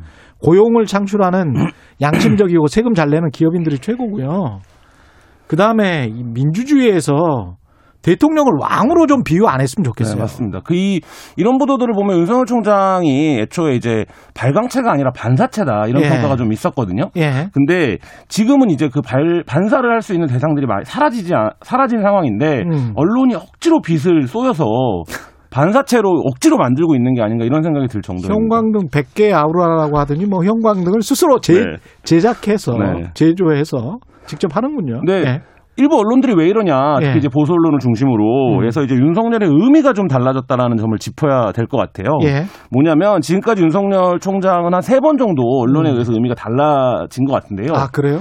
애초 한 2년 지난 검찰총장을 하던 시기에는 음. 어, 정권과 맞서는 칼로서 조명을 좀 받았죠. 예. 그러니까 워낙 이제 정권이 지지율이 높았고 뭐 이렇기 음. 때문에 살아있는 권력을 수사한다 이런 이제 명분을 등에 업고 예. 보수 언론의 지원을 받았습니다. 음. 그리고 나서 여론조사에 등장한 이후에는 보면은 뭔가 이제 이 정부에 반대하는 반문의 집결지 역할 로 이제 조명을 받았는데 예. 지금 이제 총장을 때려치고 현실 정치에 거의 이제 입문하기 직전인데 음. 지금 상황에서는 저도 오랜만에 보는데 사실 이제 뭐 보수 언론들이 밤의 대통령이다 이런 표현들이 있었어요. 그러니까 우리가 대통령을 그렇죠. 만들어낼 수 있다. 예. 근데 사실 그 이제 아젠다를 세팅하고 인물을 밀어올리는 힘이 많이 줄어들었던 게 사실입니다. 힘이 줄었죠. 네. 사실 영향력 줄었었습니다. 그렇습니다. 예. 근데 윤석열 총장이라고 하는 인물을 경유하면서 지금 음. 다시 우리의 그 힘이 살아나고 있다. 음. 이런 걸 좀 느끼 느끼는 것 같아요. 왜냐하면 등장하자마자 지금 30%를 찍고 예. 윤석열 총장이 아직 누구랑 손잡고 정치를 할지 음. 더 나아가면 정치를 할지 말지조차도 본인은 예.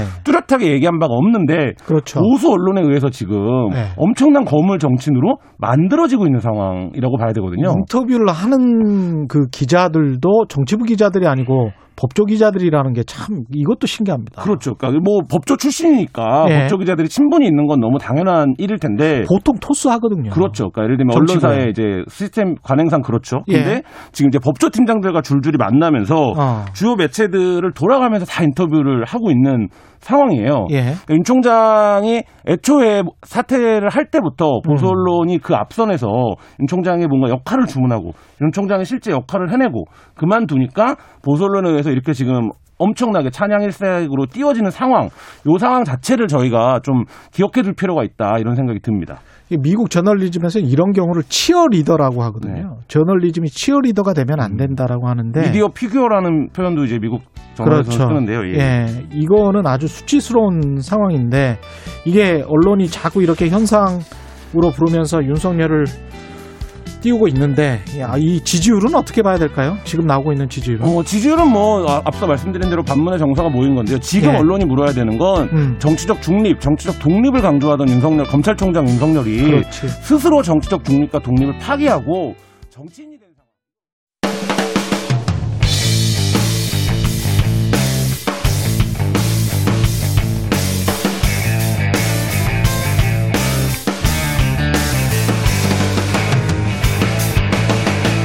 최경영의 최강 시사.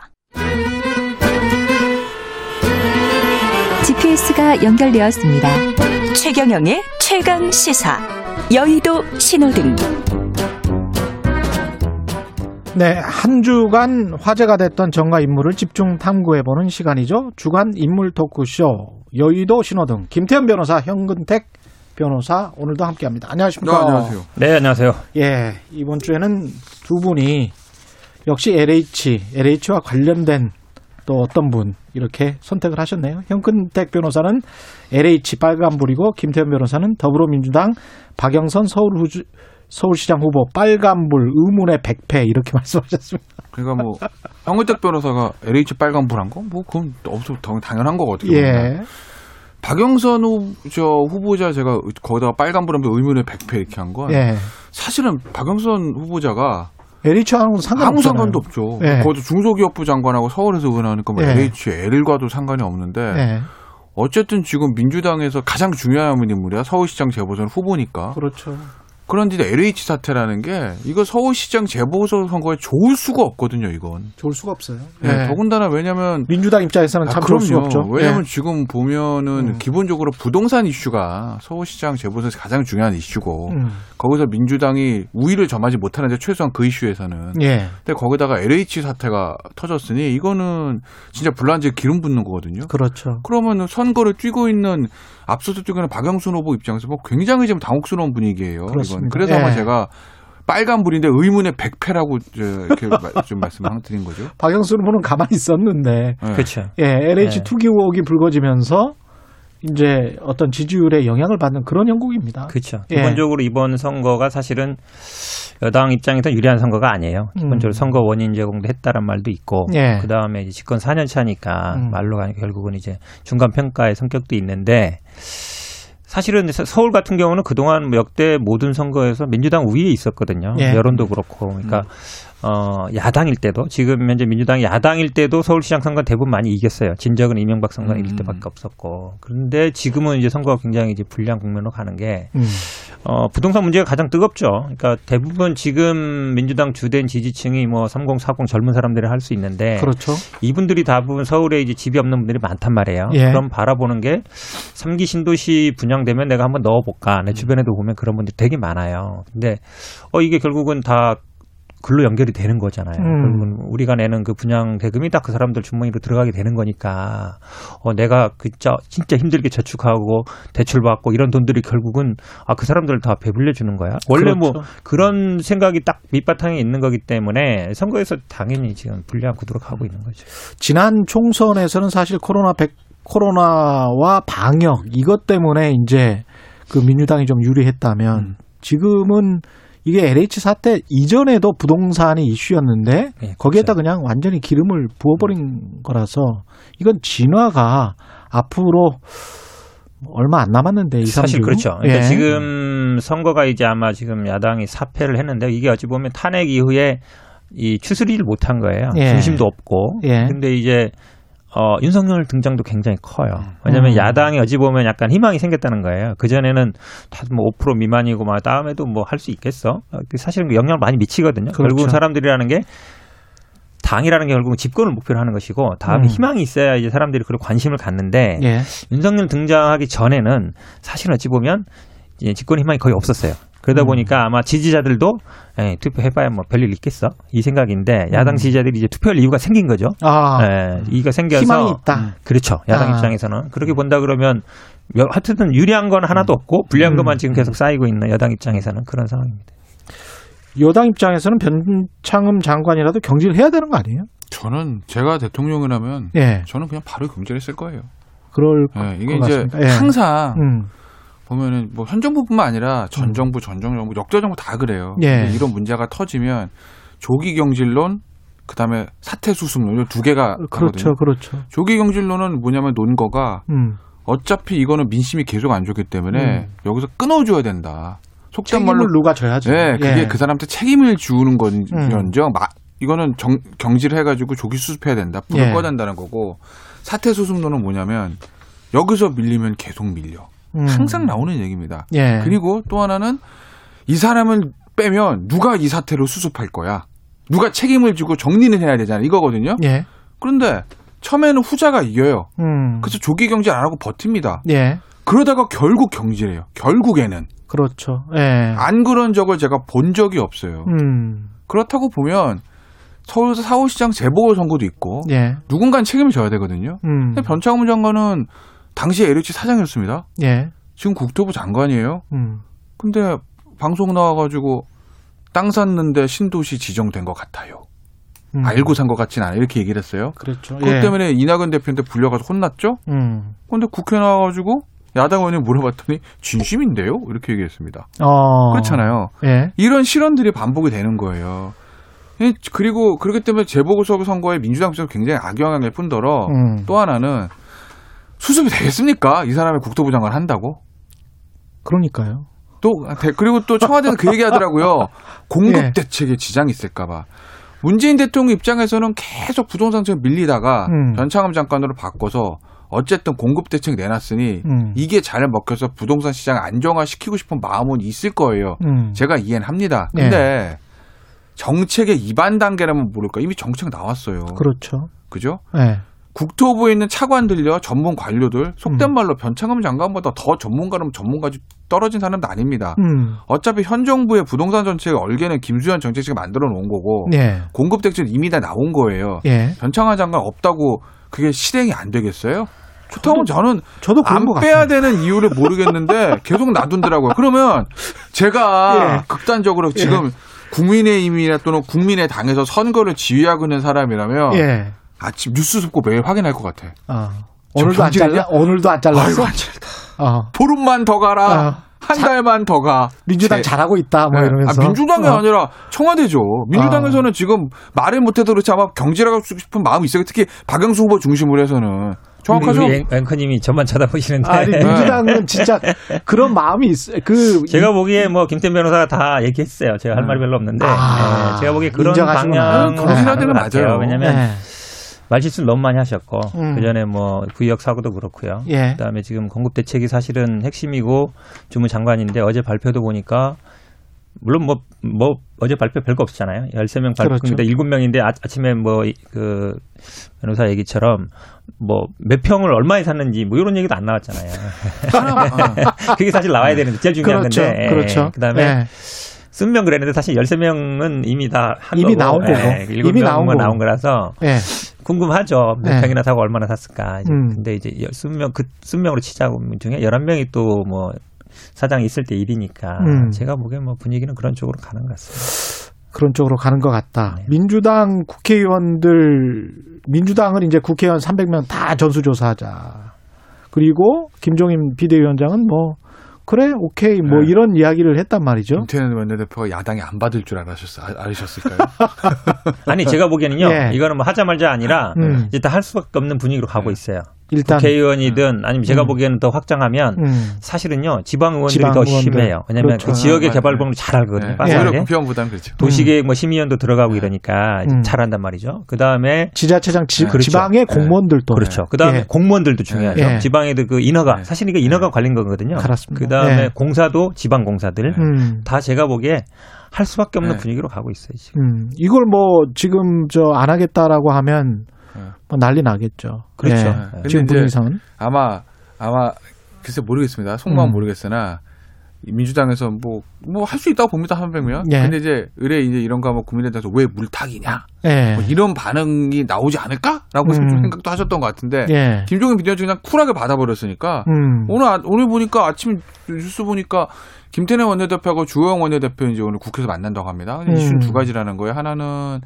입법 예. 이거는 왜냐하면 이제 입법을 보완을 해야 된다는 얘기 있으니까 토지에 대해서는 그렇죠. 주식과에 비해서 너무 이제 추상적이고 조문들이 그렇습니다. 입법으로 보완하는 거 하나 이제 음. 두 번째는 이 300명 조사 어떻게 할 것이냐. 음. 과연 누가 조사할 거고 이 조사 주체도 문제예요 이게 사실은. 그러네. 왜냐하면 음. 예를 들면 이제 예를 들어서 야 뭐 무슨 무슨 어느 뭐 공무원이 다 이런 것 같아. 청와대가 이런 것 같아 이러면 음. 국회 차원에서 국정조사한다 뭐 이런 식으로 할 수 있는데 자기들 세이프 조사기 때문에 이건 국회에 맡길 수도 없고 그렇다고 조사인데 이건 무슨 경찰이나 검찰의 수사에 맡길 수도 없고 음. 그래서 아마 이 부분에 대한 논의들이 좀 있는 거 있을 것 같아요. 이미 뭐 국회의원들은 뭐 네. 재산 공개를 그렇죠. 해놓은 상황이고 그렇죠. 네. 그런 상황에서 일부 이제 뭐뭐 뭐 분가한 자식들이나 이런 네. 경우는 고지 거부를 한 경우도 있기 있죠. 때문에 네.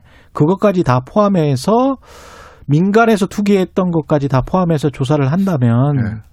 국회의원들도 많이 나올걸요. 그렇죠. 네, 지금 네. 아마 민주당에서는 뭐, 뭐 보좌관이라든지 이런 사람도 다 당직자들 보좌관들까지 그렇죠 하겠다는 건데요. 결국은 아마 어, 재산 등록되는 사람들은 뭐 제가 보기에 항상 그 긴장을 하고 있기 때문에 음. 아니겠지만 재산 등록이 아닌 사람도 있거든요. 예를 예. 들어서 뭐 형제 자매라든지 다른 사람들을 이런 사람들이 아마 소재될 되게 많죠. 왜냐하면 등록하는 사람들은 항상 그 유심을 해요. 예. 내 이름으로 사거나 부인명으로 사면 안 되지만 음. 이제 등록이 안, 대상이 아닌 사람 이름으로 사는 경우가 있거든요. 맞아요. 그렇게 예. 해놓는 경우도 있고 쉽게 예. 어찌 보면 차명으로 갖고 있는 거죠. 그렇죠. 이제 그런 분들까지 과연 밝힐 수 있느냐. 예. 제가 보기엔 그게 관건이 될 텐데 음. 그것까지는 제가 보기에 의원들이 쉽게 동의하기는 쉽지 않을 거다라고. 지금 그 김태 변호사 의문의 백패한 박영순 후보 같은 경우는 어떻게 뭔가 제기할 수 있는 네. 지금 상황에서 뭔가 복귀할 수 있는 복귀할 수 있는 방안이 있을까요? 지지를 올릴 수 있는 방안이? 사실은 저 박영선 후보 입장에서 음. 굉장히 곤악스러운 게 할수 예. 있는 게 제가 캠프 관계자라면 음. 뭐 철저한 책임자 처벌과 이거 말고는 없거든요. 그렇죠. 그걸 주장하는 거 말고 그걸 주장하는 거랑 네. 이거 누구죠? 저 변창무 장관 무조건 빨리빨리 경질해야 된다. 음. 네? 경질 이 경질에 대한 얘기들 박영선 그, 캠프에서는 그렇게 네. 생각하겠네. 예. 네, 그 다음에 수사의 미진함과 음. 조사의 미진함에 대한 비판 음. 이걸 어떻게 야당보다 더 세게 해야 되거든요. 사실 예. 예. 본인들의 불똥을 근데 그렇지. 이게 굉장히 곤혹스러울 거예요. 왜냐하면 음. 대통령이 아직 경질 생각이 없는 것 같은데 왜냐하면 얼마 전에 오찬 여야 지도부 오찬에서 음. 경질 얘기보다 이사 공급 대책 그 차질업 추출이 이 얘기 했다는 거 아니에요? 예. 그 얘기는 그 공급 대책의 이반자인 변창흠 장관에 일단은 맡겨라는 취지로 민주당 지도부는 읽을 수밖에 없잖아요. 그러네. 그러니까 지도부도 공식적으로 경제라는 얘기가 못 나온다고요. 의원들 음. 개개인이 그냥 그렇게 그냥 언론 언론에서 얘기하는 거지. 예. 근데 박영선 장관 입장에서 보면 경질에다는 걸 앞장서서 얘기를 하는 게 음. 그래도 선거에 끼치는 악영향을 좀 차단하는 건데 이게 항상 민주당 후보들의 딜레마지만 잘못하면 청와대 뜻에 거스리는 것이기 때문에 음. 항상 어쨌든 지금 민주당의 가장 핵심 지지층은 친문 핵심 지지층. 예. 어쨌든 선거에서도 핵심 지지층 중요하고 그 핵심 지지층은 다 문재인 대통령 지지하는 사람들. 근데 대통령이 아직 경질할 마음이 없는 것 같은데 여기다가 앞장서서 경질해서 경질해서 하기가 굉장히 애매모호하거든요. 음. 거기다가 어? 솔직히 말해서 박영선 후보가 뭐 사실 친문 적자 그룹은 아니잖아요. 그렇다고 하면 방송국 후보의 머릿속은 굉장히 복잡할 거다. 저는. 근데 이럴 때일수록 아침에 보니까 음. 뭐 박영선 음. 후보가 뭐 건의하겠다. 음. 근데 이건 얘기는 봤고요. 그다음에 아, 건의하겠다. 예, 경제를 뭐 그런 취지겠죠. 음. 예. 그다음에 제가 보기엔 이게 박영선 후보가 어떻게 할 수 있는 상황은 아니고요. 음. 제가 보기엔 수사 결과가 빨리 나오는 게 가장 중요하다고 봐요. 예. 네, 왜냐하면 이게 지금 LH 뭐 압수수색도 물론 뭐 법원에서 영장 좀 늦게 나왔지만 좀 늦지 않았냐 얘기했는데 지금 국토부도 포함되고요. 음. 나머지 아마 지방이라든지 이런 데 나오는데 제보가 많이 들어올 것 같습니다. 그러니까 예. LH 한장하지 말고 음. 수사를 전면적으로 해야 된다. 그리고 사실 이 수사가 그렇게 막 어려운 수사는 아니에요. 왜냐하면 그 개발 전후에 땅 거래 대부분 농지잖아요. 90몇 프로 농지이기 예. 때문에 농사 짓는 사람이 땅 사고 파는 건 문제 안 돼요. 음. 농사 안 짓는 사람 어, 외진이라든지 아니면 예. 갑자기 농지를 샀다. 그런 그렇죠. 땅만 딱 전수조사하면 되거든요. 예. 그런 땅이 산 사람들의 자금을 추적해 가면 되는 거라서 제가 보기에는 이 수사에 국토부라든지 아니면 지방 뭐 공사라든지 이런 데 압수수색하고 그다음에 그 문제 있는 사람들 뭐 구속도 시키고 수사 결과를 제가 보기에는 이 조사 셀프 조사 결과를 1차, 2차, 3차 해 봐야 별로 사실은 안 먹혀요. 지금 언론도 그렇고. 음. 왜냐면 뭐 자기가 동의한 사람 하는 거니까 지금 예. 동의 안 한 사람들은 또 동의하는 사람도 있다 그러고 그 사람들은 뭐 포함되는지도 좀 명확하지 않잖아요. 그렇죠. 결국은 수사 결과를 1차, 2차, 3차 이렇게 네. 빨리 내는 수밖에 없다라고. 저게 이제 그러니까 정부에서 처음에 무슨 생각을 하는지 모르죠. 판단을 음. 잘못 짠 거죠. 그렇지. 그러니까, 그러니까 음. 윤석열, 그러니까 지금 저그 현근택 변호사 하신 얘기도 예. 윤석열 총장을 얼마 전에 인터뷰에서 한 얘기거든요. 음. 사람 쫓아가지 말고 땅 쫓아가야지. 그렇죠. 예. 그러면 애초부터 무슨 수사단을 만들어 수사를 시작했어야 되는 건데 차라리 음. 그게 뭐 경찰이 하든 검찰이 하는 건 두 번째 문제고. 그렇죠. 어쨌든 강제 수사부터 해서 땅 쫓아가서 음. 시작했어야 되는 건데 자 저희가 조사하겠습니다. 그리고 만들어 가지고 보니까 사람 뭐, 뭐 오늘 아침 인터뷰 보니까 저 국토보건원 조회 시스템 있잖아요. 예. 거기다 국, LH 직원들 국토부 직원들 이름 넣어가지고 돌려본 거예요 실명으로. 맞아요. 예. 그래서 일곱 명 찾은 거잖아요 일주일 동안 하루에 한 명씩. 예. 뭐한 700 얼마 투입해가지고 조사단. 예. 그래서 하루에 한 명씩 찾은 거예요. 음, 그 몇백 명이 열심히 돌려가지고. 예. 그리고 총리가 나가 짜잔 일곱 명 더 찾았습니다. 그 애초에 얘기하는 거는 우리가 조사한 다음에 그 사람들을 수사 의뢰한다는 거잖아요. 예. 그러면 민병과 참여연대 찾아준 13명에다가 국토부에서 예. 일주일 동안 하루에 한 명씩 찾은 7명에서 음. 20명 수사 의뢰한 거예요. 예.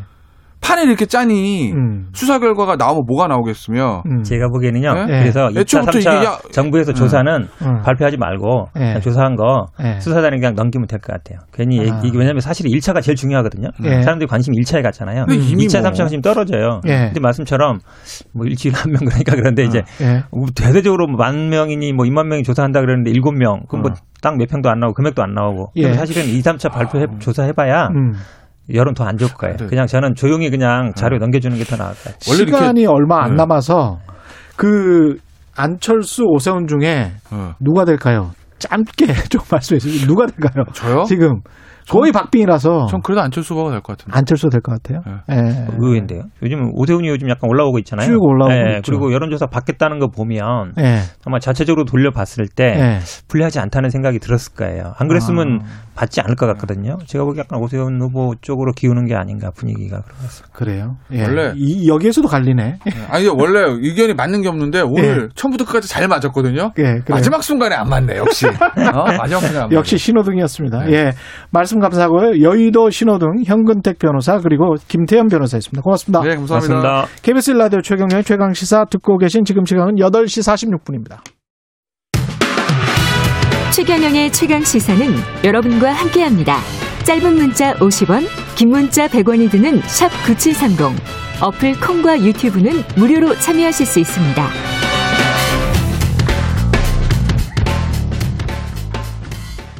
네, 백신 접종자가 50만 명을 넘어선 가운데 정부가 만 65세 이상에게 아스트라제네카 백신을 접종하기로 최종 결정했죠. 예, 백신 접종 속도는 좀 더 가속도가 붙어야 될 것 같은데 이상 반응 신고도 계속 나오고 있는 상황에서요. 가천대학교 감염내과 엄중식 교수 연결해서 자세한 이야기 나눠보겠습니다. 여보세요. 안녕하세요. 네, 네 안녕하십니까. 예. 지금 그 일단 아스트라제네카 백신은 만 65세 이상 연령층에게도 하기로 접종하기로 했습니다. 예. 이거는 이런 결정이 나오게 된 배경은 어떻게 된 건가요? 네, 뭐 너무 상식적인 결정이고요. 예. 어, 실제로 이제 그 우리 정부에서 그 65세 이상 연령층에 대한 접종을 잠시 보류했던 것은 어, 백신의 어떤 효능이나 안전성 자체 어떤 심각한 문제가 있어서가 아닙니다. 예. 어, 이제 효능과 관련해서 안전성은 이미 어, 확인이 됐고, 음. 효능과 관련해서 어, 이 효능을 충분히 설명할 수 있는 통계적인 어, 의미가 있는 만큼의 그 환자, 그러니까 접종 대상자가 부족했다라는 어, 연구 그, 그 결과 때문에 그런 거고요. 예. 근데 실제로 이제 어, 접종을 시작한 다음에 65세 이상에서 접종을 허용한 나라에서 큰 문제가 없이 예방 효과가 충분히 있다라는 것이 증명이 되면서 어, 유럽의 여러 나라들도 속속 65세 이상 접종을 시작을 했고 그런 과정에서 이제 우리 정부도 다시 접종 대상을 확대하기로 결정한 상태입니다. 이게 뭐 쭉 접종을 하다가 어떤 문제가 생기면 다시 중단을 하고 그럴 수도 있는 겁니까? 네, 그 백신 접종 과정에서 뭔가 중대한 이상 반응이나 아, 심각한 그런 합병증을 유발할 수 있는 그런 상황이 되면 예. 접종을 잠시 중단할 수 있습니다. 지금 어, 제 보도들을 보면 일부 유럽의 나라에서 어, 부분적으로 어, 백신 이상 반응과 관련해서 접종을 잠시 중단한 아, 나라들이 일부 있는데요. 그렇죠. 그런 일은 뭐 통상적인 그런 과정이라고 보시면 되겠습니다. 예, 그렇군요. 근데 그 아무래도 속도가 대통령도 뭐 11월까지는 집단 면역 말씀을 하시고 그랬었는데 그럼에도 불구하고 제가 지금 외신들을 찾아보니까 미국 같은 경우도 어 2차 접종을 다한 그 인구가 전체 인구 대비 거의 10% 가까이 되는데도 불구하고 매일 200만 명 정도가 맞고 있거든요. 그러면 우리보다 인구가 한 6배 정도라고 치면 우리는 한 40만 명은 매일 맞아야 아, 집단 면역 11월까지 도달할 수 있을 것 같은데 지금 속도로 몇만 명 수준으로 이렇게 맞아서 이게 가능할까요? 어, 지금 그, 이 백신 도입 자체가 예. 분량의, 예. 어, 한계가 초기에는 지금 있는 상태이고요. 그러다 예. 보니까 이제 요양병원이나 요양원 같은 요양시설, 그리고 코로나19를 직접 대응하는 의료진부터 접종을 시작한 겁니다. 지금 정부하고 지자체가 음. 어, 백신 접종 센터를, 그러니까 대규모 접종이 가능한 백신 접종 센터를 구축을 하고 있고, 또 의원급 의료기관 중심으로 위탁 의료기관, 백신을, 백신 접종을 위탁하는 의료기관들을 어, 모집해서 지금 준비를 하고 있습니다. 그래서 이런 것들이 어, 제대로 작동을 하기 시작하면 하루에 한 30만 명 이상은 충분히 접종을 할 수 있기 때문에 아, 30만 어, 명 중간에 뭐 예. 예. 중간에 뭐 아주 특별한 그런 변수가 발생하지 않는 한 11월 도달이 불가능하진 않다고 보고요. 예. 문제는 그런 접종 인프라도 중요하지만 백신에 대한 이런 부정적인 보도나 아니면 그 가짜 뉴스 같은 것들이 나돌면서 어, 국민들이 백신에 대한 그런 부정적인 인식을 하게 되면 그게 오히려 더 문제가 될 수 있다고 생각합니다. 그렇죠. 우리 같은 경우에 그런 뉴스들이 보시기에 많습니까? 어떻습니까? 어떤 게 가장 문제가 되나요? 어, 보시기에는. 지금 이제 뭐 접종 초기이기 때문에 음. 아직까지는 뭐 심각한 수준은 아니지만 예. 어, 이게 잘못된 정보나 예. 또는 그 실제로 그냥 의도적으로 어, 어, 어 뭐라고 해야 되나 가짜 뉴스 같은 것들을 만들어서 어, 퍼뜨리는 분들이 실제로 일부 계시거든요. 이런 네. 것들은 어, 접종이 진행되면서 어, 점점 백신에 대한 관심이 많아지면 자꾸 찾아보게 되는데 그럴 때 어, 국민들이 잘못 판단할 수 있는 근거가 되기 때문에 좀 위험하다고 생각합니다. 그 이상 반응 신고가 뭐 한 7천 건 가까이 들어왔고 이, 이런 것들이 백신과 연관성이 있다고 볼 만한 사례는 있습니까 지금 현재? 아직까지는 확인된 사례는 없습니다. 그런데 어, 특히 이제 이렇게 그 아주 중증의 어떤 이상 반응이 발생했을 때는 이 이상 반응이 백신과 연관성이 있다라는 것을 확인하는 과정에 시간이 상당히 많이 걸립니다. 예. 어, 이게 뭐 1, 2주로 해결이 되지 않기 때문에 음. 어, 좀 충분한 시간을 갖고 어, 인과성을 판단할 수 있는 좀 시간을 어, 좀 기다려야 되는 문제가 있고요. 예. 어, 지금 백신 접종의 이상 반응과 관련해서는 이게 에, 그 국민들이 받아들이기에 어, 정부가 어, 폐쇄적이고 또는 부정적인 그런 결론을 내린다고 판단을 할 때는 접종에 대한 수능도가 낮아지기 때문에 예. 어, 모든 가능성을 열어두고 또 백신 접종과의 인과성이 명백하게 밝혀지지 않더라도 그 피해를 입은 분들에게 도움이 될 수 있는 방법을 찾는 그런 방향으로 가고 있기 때문에 그런 점에 대해서는 좀 안심을 하셔도 될 것 같습니다. 이상 반응이라고 만약에 맞았어요. 그러면 제가 어, 떤 증상이 이상 반응이고 어, 이 정도면 뭐 경증이기 때문에 집에서 그냥 쉬면 되겠다. 어떻게 판단해야 되죠? 기준 같은 게 일단은 있습니까? 예, 백신 접종을 하고 없던 예. 증상이 나타나면 모두 이상 반응에 해당이 됩니다. 아. 근데 이제 그 중에 백신과 연과 인과성이 분명히 있는 그런 어, 심각한 이상 반응은 주로 어, 그, 이렇게, 그 병원을 방문을 해서 상당 기간 치료를 해야 되는 그런 수준의 이상 반응을, 어, 중대한 이상 반응, 또 백신에 의한 부작용 가능성이 있다고 보시면 될 것 같고요. 예. 뭐 하루나 이틀 사이에 사라지는 그런 증상들은 대부분 경미한 이상 반응이라서 어, 크게 문제가 되지는 않습니다. 백신 공급과 관련해서 존슨앤존슨도 지금 미국 FDA 승인 받은 것 같고 유럽에서도 그런 것 같은데 존슨앤존슨도 우리 계약을 했었죠. 네. 그래서 실제로 이거는 이제 그 하반기에 어, 도입이 예정이 되어 있는데 아마 예. 일단은 도입을 위해서는 우리나라 식약처의 승인을 받아야 승인을 됩니다. 받아야 이 작업이 예, 시작이 어, 될 것으로 알고 있습니다. 그렇군요. 우리가 이런 상황에서도 지금 신규 확진자 숫자는 한 400명대, 300명대 왔다 갔다 하는데 어떻게 보시나요? 상황을? 그러니까 사실 이게 더 어, 지금 그더 좀그 심각한 문제라고 생각을 하는데요. 예. 이제 많은 전문가들이 그 예측 모델이라는 거를 만들어서 코로나19가 우리나라에서 어떻게 유행할 것인가에 대해서 어, 추정을 하는 하고 있습니다. 그런데 이 예측 모델들을 보면은 어, 3월 초 또는 4월 초 사이에 4차 유행이 시작될 가능성이 높다 이렇게 어, 예측을 하고 있었기 때문에 아. 우리가 백신 접종을 좀 본격화하기 전에 유행이 커지면은 백신 접종 인력이 결국 방역 인력과 겹치는 부분이 많아서 접종이 제대로 이 진행이 안 될 가능성이 높습니다. 그래서 음. 지금 그 이번 주 다음 주를 잘 봐야 되겠지만 뭐 오늘도 확진자 수가 거의 500명에 근접하는 그런 상황이 될 수도 있다라는 얘기를 들어서 어 이 백신 접종이 좀더 어, 빠르게 진행이 되고 어, 좀, 그, 백신 접종자 숫자가 충분히 늘어날 때까지는 좀 방역을 완화해서는 안 된다고 생각을 합니다. 예측 모델이라는 게 왜 그렇게 3, 4월에 늘어나는 거죠? 어, 이제 그 결국은 사, 어, 사람들의 이동량, 그리고 사람과 사람 간의 접촉, 어, 빈도, 아. 그리고 뭐, 그, 이, 어, 여러 가지 그 외의 변수들을 이제, 에, 그 수학적으로 풀어갖고 이 예측을 하게 되는 건데요. 그러니까 봄이 돼서 날씨가 따뜻해서 뭐 이런 겁니까? 뭐 그런 부분도 어, 그 고려의 대상이 됩니다. 그런데 지금 우리가 그 뭐 하루 평균 환자가 1000명 이상이 됐던 그런 시기에서 확진자 수가 3, 4, 300명 어, 수준으로 이렇게 왔다 갔다 하고 있는데 여기서 더 떨어져야 되는 상황인데 지금 수도권 중심으로 해서 더 감소를 하지 않고 있거든요. 그건 예. 결국 지역사회에서 계속 전파가 일어나고 있다는 얘기고 지금의 현재 방역 체계로는 완전히 끊어내지 못하고 있다는 것이기 때문에 음. 이런 그 이동량이나 사람 간의 접촉 빈도가 많아지면 결국 다시 증폭될 수 있다라는 어, 가정이 가능한 거죠. 거리두기는 현행 2주가 아, 연장됐다고 하고 5일 이상 여전히 금지가 됐다는 속보가 지금 나와 있는데요. 그러면 뭘 더 해야 될까요? 국민이나 방역 당국은? 지금 사실 그 방역 단계를 완화시키기 위한 확실한 그 모멘텀이라 그러죠. 그 네. 새로운 근거가 될 만한 시기, 시, 상황이 만들어진 게 없습니다. 음. 어, 결국 이, 이런 그 방역을 완화시킬 수 있는 거는 백신 접종이 충분히 이루어진 다음에 가능하기 때문에 예. 그런 기점들을 좀, 어, 좀 섬세하게 결정할 필요가 있다고 생각합니다.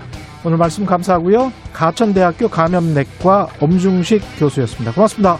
감사합니다. 3월 10일 금요일 KBS 일라디오 최경영의 최강 시사는 여기까지입니다. 고맙습니다.